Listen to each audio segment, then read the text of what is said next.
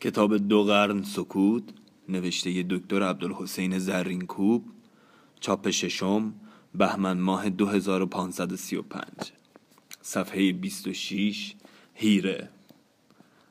چنان که از آثار و اخبار برمی آید در اوایل قرن سوم به بعد از میلاد پاره ای از توایف عرب از فطرتی که در پایان روزگار اشکانی پیش آمده بود استفاده کردند و به سرزمین های مجاور فرات فرود آمدند. و بر قسمتی از عراق دست یافتند و از این تازیان برخی همچنان زندگی بدوی را دنبال کردند. اما عدهای دیگر به کار کشاورزی دست زدند و پس از آن رفته رفته روستاها و قلعه ها بنا کردند و شهرها برآوردند. مهمترین این شهرها هیره بود که در جای نزدیک محل کنونی کوفه بر کرانه بیابان قرار داشت. این شهر چنان که از نام آن پیداست قلعه اردویی بوده است که اعراب در آن سکونت داشتند. اما اندکند که به شهر تبدیل شده است. پاورقی. هیره از لغت سریانی هریا است و به معنی دیر و حرم که بعد بر لشکرگاه اعراب مجاور ایران اطلاق گردیده و سپس به معنی شهری شده است که در مجاورت سرحد سپاه باشد. ادامه متن تاریخ بنای این شهر را در افسانه ها به بخت و نصر نسبت دادند و پیداست که در صحت این قول جای شک است اینقدر هست که هوای آزاد بیابان و آب جویبارهای فرات برای آبادی این سرزمین مساعد افتاده است. کسرت زرع و نخیل و وفور آب و کشت در این ناحیه می توانسته است فرمان روایان صحرا را به تمدن دعوت نماید. عرب هایی که در این حدود سکونت می داشتند به سبب مجاورت با ایران از برکت فرهنگ و تمدن بهره یافته بودند.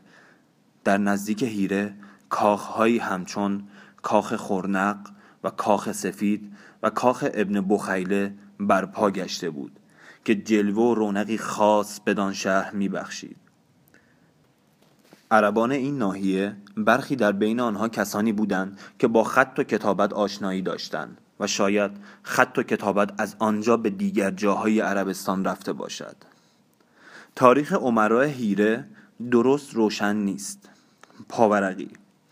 در باب ملوک هیره و یمن و همچنین درباره تاریخ عربستان قبل از اسلام رجوع شود.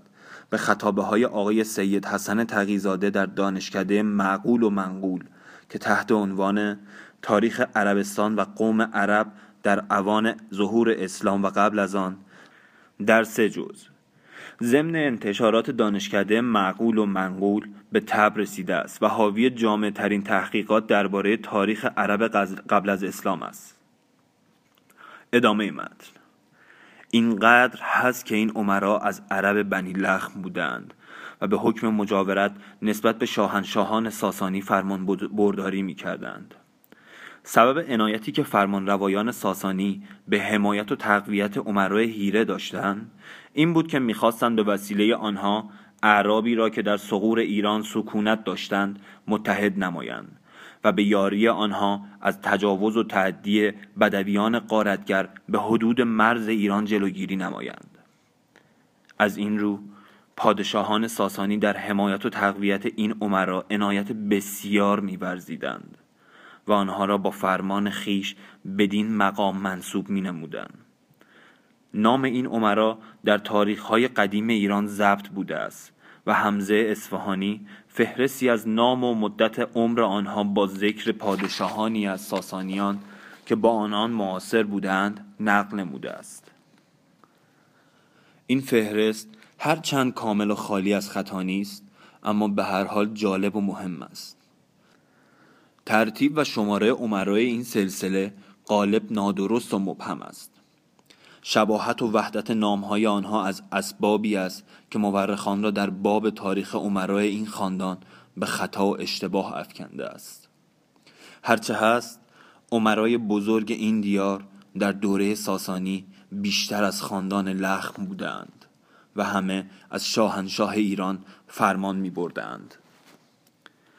ذکر تاریخ هیره و عمرای خاندان لخم در اینجا حاجت نیست خاصه که در این باب تاریخ ها نیز اطلاعات دقیق و درستی ندارند با این همه اشاره کوتاه به امارت این خاندان تا اندازه وضع تمدن و حکومت اعراب مجاور این ناحیه را به دست می دهد. اینقدر برای این کتاب کفایت است و بررسی تتبعاتی که محققان در تاریخ این سلسله کردهاند در حوصله کار ما نیست. بنی لخ. آنچه از تاریخ ها و داستان های عرب برمیآید این است که نخستین امیر هیره از خاندان لخم عمر ابن عدی نام داشت. اما نام و نشان و سرگذشت او به درستی معلوم نیست و با افسانه هایی که اعراب در باب جزیمه ابرش دارند آمیخته است. گفتند این جزیمه پیش از این در حدود هیره پادشاهی داشت و فرمان میراند. از جاه و جلال و شکوه و حیبت او داستانها نقل کردند که هیچ یک را باور نمی‌توان کرد. از افسانه هایی که در باب او آوردند یکی این است که در بزم وی جوانی از بنی لخم نامش عدی ساقی بود که رقاش خواهر جزیمه با او سری و سری داشت. عدی را یارای آن نبود که خواهر ملک را از وی در خواهد. اما رقاش او را حیله آموخت.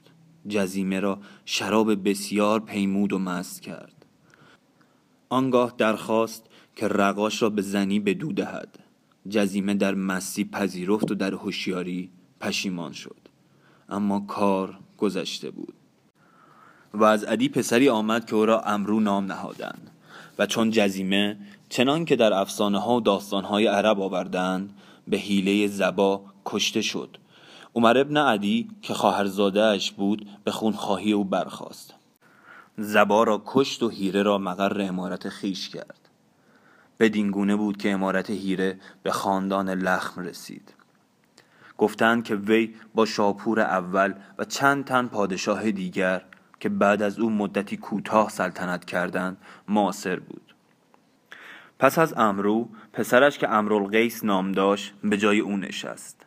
درباره مدت امارت او سخنانی که در تاریخ آمده است گذافه آمیز است و آن را صد سال هم بیشتر نوشتند اما از قرائن برمیآید که وی نزدیک چهل سال امارت هیره را داشته است.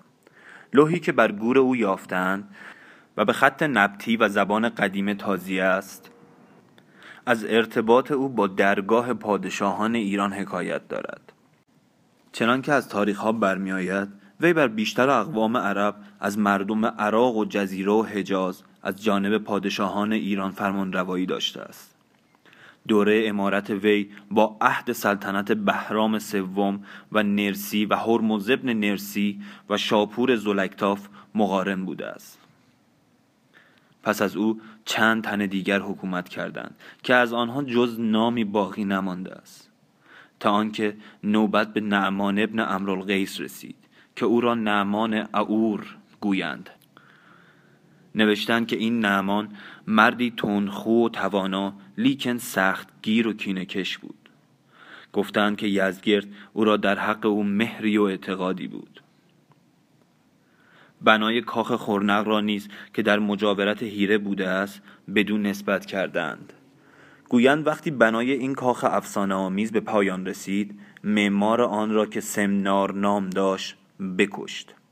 درباره فرجام کار او نیز نقل کردند که چون به اندیشه بیثباتی و ناپایداری دولت و ملک جهان افتاد جامعه درویشی پوشید و ترک ملک نمود و سر به بیابان نهاد. این داستان را محققان افسانه می شمارند از قرائن چنان برمیآید که چون رفتار نعمان شاید به پیروی از سیاست یزگرد نسبت به ترسایان مساعد و ملایم بوده است این قصه را جل کردند تا علاقه و ارتباط او را با زاهدان و سیاهان نصاری بیان نمایند. باری پس از او نوبت امارت به منظر ابن نعمان رسید. این همان امیر هیره است که در داستانها گفتند یزدگرد تربیت فرزند خیش بهرام را به دو سپرد. حتی آوردن که اگر سعی و جلادت منظر نبود بزرگان ایران بعد از یزدگرد راضی نمی شدند بهرام را به سلطنت بنشانند. بدین گونه دخالتی که وی در انتخاب بهرام گور به سلطنت کرد از نفوذ و قدرت او حکایت دارد. در جنگی که چندی بعد بین بهرام گور با رومی ها در گرفت نیز منظر خدمتها شایسته کرد. چند تن دیگر از عمرای خاندان لخ بعد از او بر هیره فرمان روایی کردند تا نوبت امارت به منظر ابن ما و سما رسید که از همه ملوک هیره نامدارتر و پرکارتر بود. وی در روزگار سلطنت قباد و نوشیروان میزیست. و در روزگار او بود که زنگیان بر یمن استیلا یافتند. هم در این اوان بود که ماجرای ظهور مزدک روی داد و پریشانی و نابسامانی تمام در کارها افتاد. قباد چنان که در تاریخ ها هست به آین مزدک گروید. اما منظر نیز مانند آن دسته از عمرا و سرداران ایرانی که با قباد و مزدک مخالفت کردند آین مزدک را نپذیرفت. در این هنگام. عمرای کنده که با بنی لخ از دیرباز رقابتی داشتند فرصت نگه داشتند و چون دیدن شاهنشاه به سبب مخالفتی که منظر در کار مزدک کرده است از او رنجیده است. به قباد نزدیک شدند. قباد نیز حارس کندی را به امارت هیره برگماشت و او منظر را از آنجا راند. اما وقتی نوشیروان به سلطنت نشست و در صدد برآمد خللهایی را که به سبب فتنه مزدک رخ داده بود جبران کند. دیگر باره منظر را به امارت هیره بازگرداند. اما اعاده حکومت نتوانست مقام و اعتبار او را اعاده کند. پس از او پسرش امر منظر به امارت هیره نشست که او را به نام مادرش امر هند میخواندند. گفتند که او امیری درشت خوی و خودپسند بود. و این خودپسندی سبب شد که به دست امربن کلسوم کشته آمد. داستان ملاقات او با این امربن کلسوم را در قصه ها با آب و تاب تمام آوردند و از آب و رنگ افسانه ای نیز خالی نیست. پس از او برادرانش قابوس و منظر هر یک اندک مدتی امارت کردند. تا نوبت به نعمان ابن منظر رسید که از ابو قابوس کینه داشت. گفتند وی با هرمز چهارم و خسرو پرویز در یک روزگار میزیست و از آنها فرمان برداری می‌کرد. در دوره او به تقلید از دربار ساسانی تجمل و شکوه امارت در بین عمرای هیره هم راه یافت. درباره آغاز امارت او نوشتند وقتی پدرش منظر وفات یافت شاهنشاه ایران هرمز چهارم در نشاندن او به امیری هیره تأخیر و تعلل ورزید. سرانجام به یاری عدی ابن زیاد که نسبت به وی علاقه ای داشت و در درگاه شاهنشاه کتابت می کرد منصب امارت هیره به وی واگذار گشت. اما وقتی به امارت رسید در تجمل و شکوه کوشید و درگاه خود را به شیوه درگاه خسروان بر روی خوش گویان باز گذاشت. اندک نفوذ بدسگالان و نیرنگ سازان خوش گوی در درگاه او چندان افسود که بی سببی در حق عدی ابن زید کاتب و شاعر بدگمان گشت و او را که به سبب و واسطه رسیدنش به امارت هیره گشته بود باز داشت و هلاک کرد. اما چندی بعد پسر عدی نامش زید حیله کرد و انتقام خون پدر را از او باز ستود. این داستان را در تاریخ ها بدین گونه آوردند که زید با نعمان دوستی کرد و سپس از او درخواست کرد که وی را نزد پرویز فرستد تا مقام پدرش عدی را به وی باز دهند. نعمان درخواست او را پذیرفت و از خسرو درخواست که زید را به جای عدی بپذیرد و او را کاتب و مترجم عربی دربار خیش سازد. زید برفت و به درگاه پرویز بماند. و فرصت نگاه می داشت تا انتقام خون پدر را از نعمان بستاند. خسرو را هوس آمد که برای یکی از کسان خیش زنی بگیرد.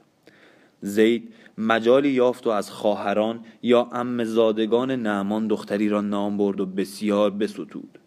اما نعمان راضی نمی‌شد که آن دختر را به درگاه فرستد و زید می‌دانست که این خود سبب خشم خسرو و نکبت نعمان خواهد گشت. چون خسرو از جواب تلخی که نعمان بدین خواستگاری داده بود آگاه گشت سخت خشمگین شد. اما چندی خشم خود را فرو خورد و سپس او را به درگاه خواند تا سخت بمالد. چون بیامد بفرمود تا بندش کردند و به پای پیلف کندند و به قولی به زندانش افکندن تا بمرد. پس از آن امارت هیره دوام نکرد و به اندک مدت برافتاد. خسرو جانشینانش از آن پس دیگر از خاندان لخم کس را به امارت هیره ننشاندند و از جانب خود به دانجا عاملان فرستادند. تا وقتی که خالد ابن ولید با سپاه مسلمانان آنجا را بگرفت و با مردم بر جزیه صلح کرد. از آن پس هیره از اهمیت افتاد و با آنکه باز در ضمن پاره حوادث ذکری از آن در میان میآید دیگر اهمیت سابق را نیافت. و توسعه کوفه اندک اندک از رونق آن کاست تا رفته رفته به ویرانی افتاد. بدین گونه حکومت هیره که دست نشانده ایران و حائل بین ایران و عرب بود از میان رفت و دروازه تیسفون رو به بیابان باز گردید گذشته از هیرو و کنده از دیگر بلاد عرب نیز هر جا که به زیستن میارزید از نفوذ ایران بر کنار نماند. و از آن جمله دیار یمن را باید نام برد.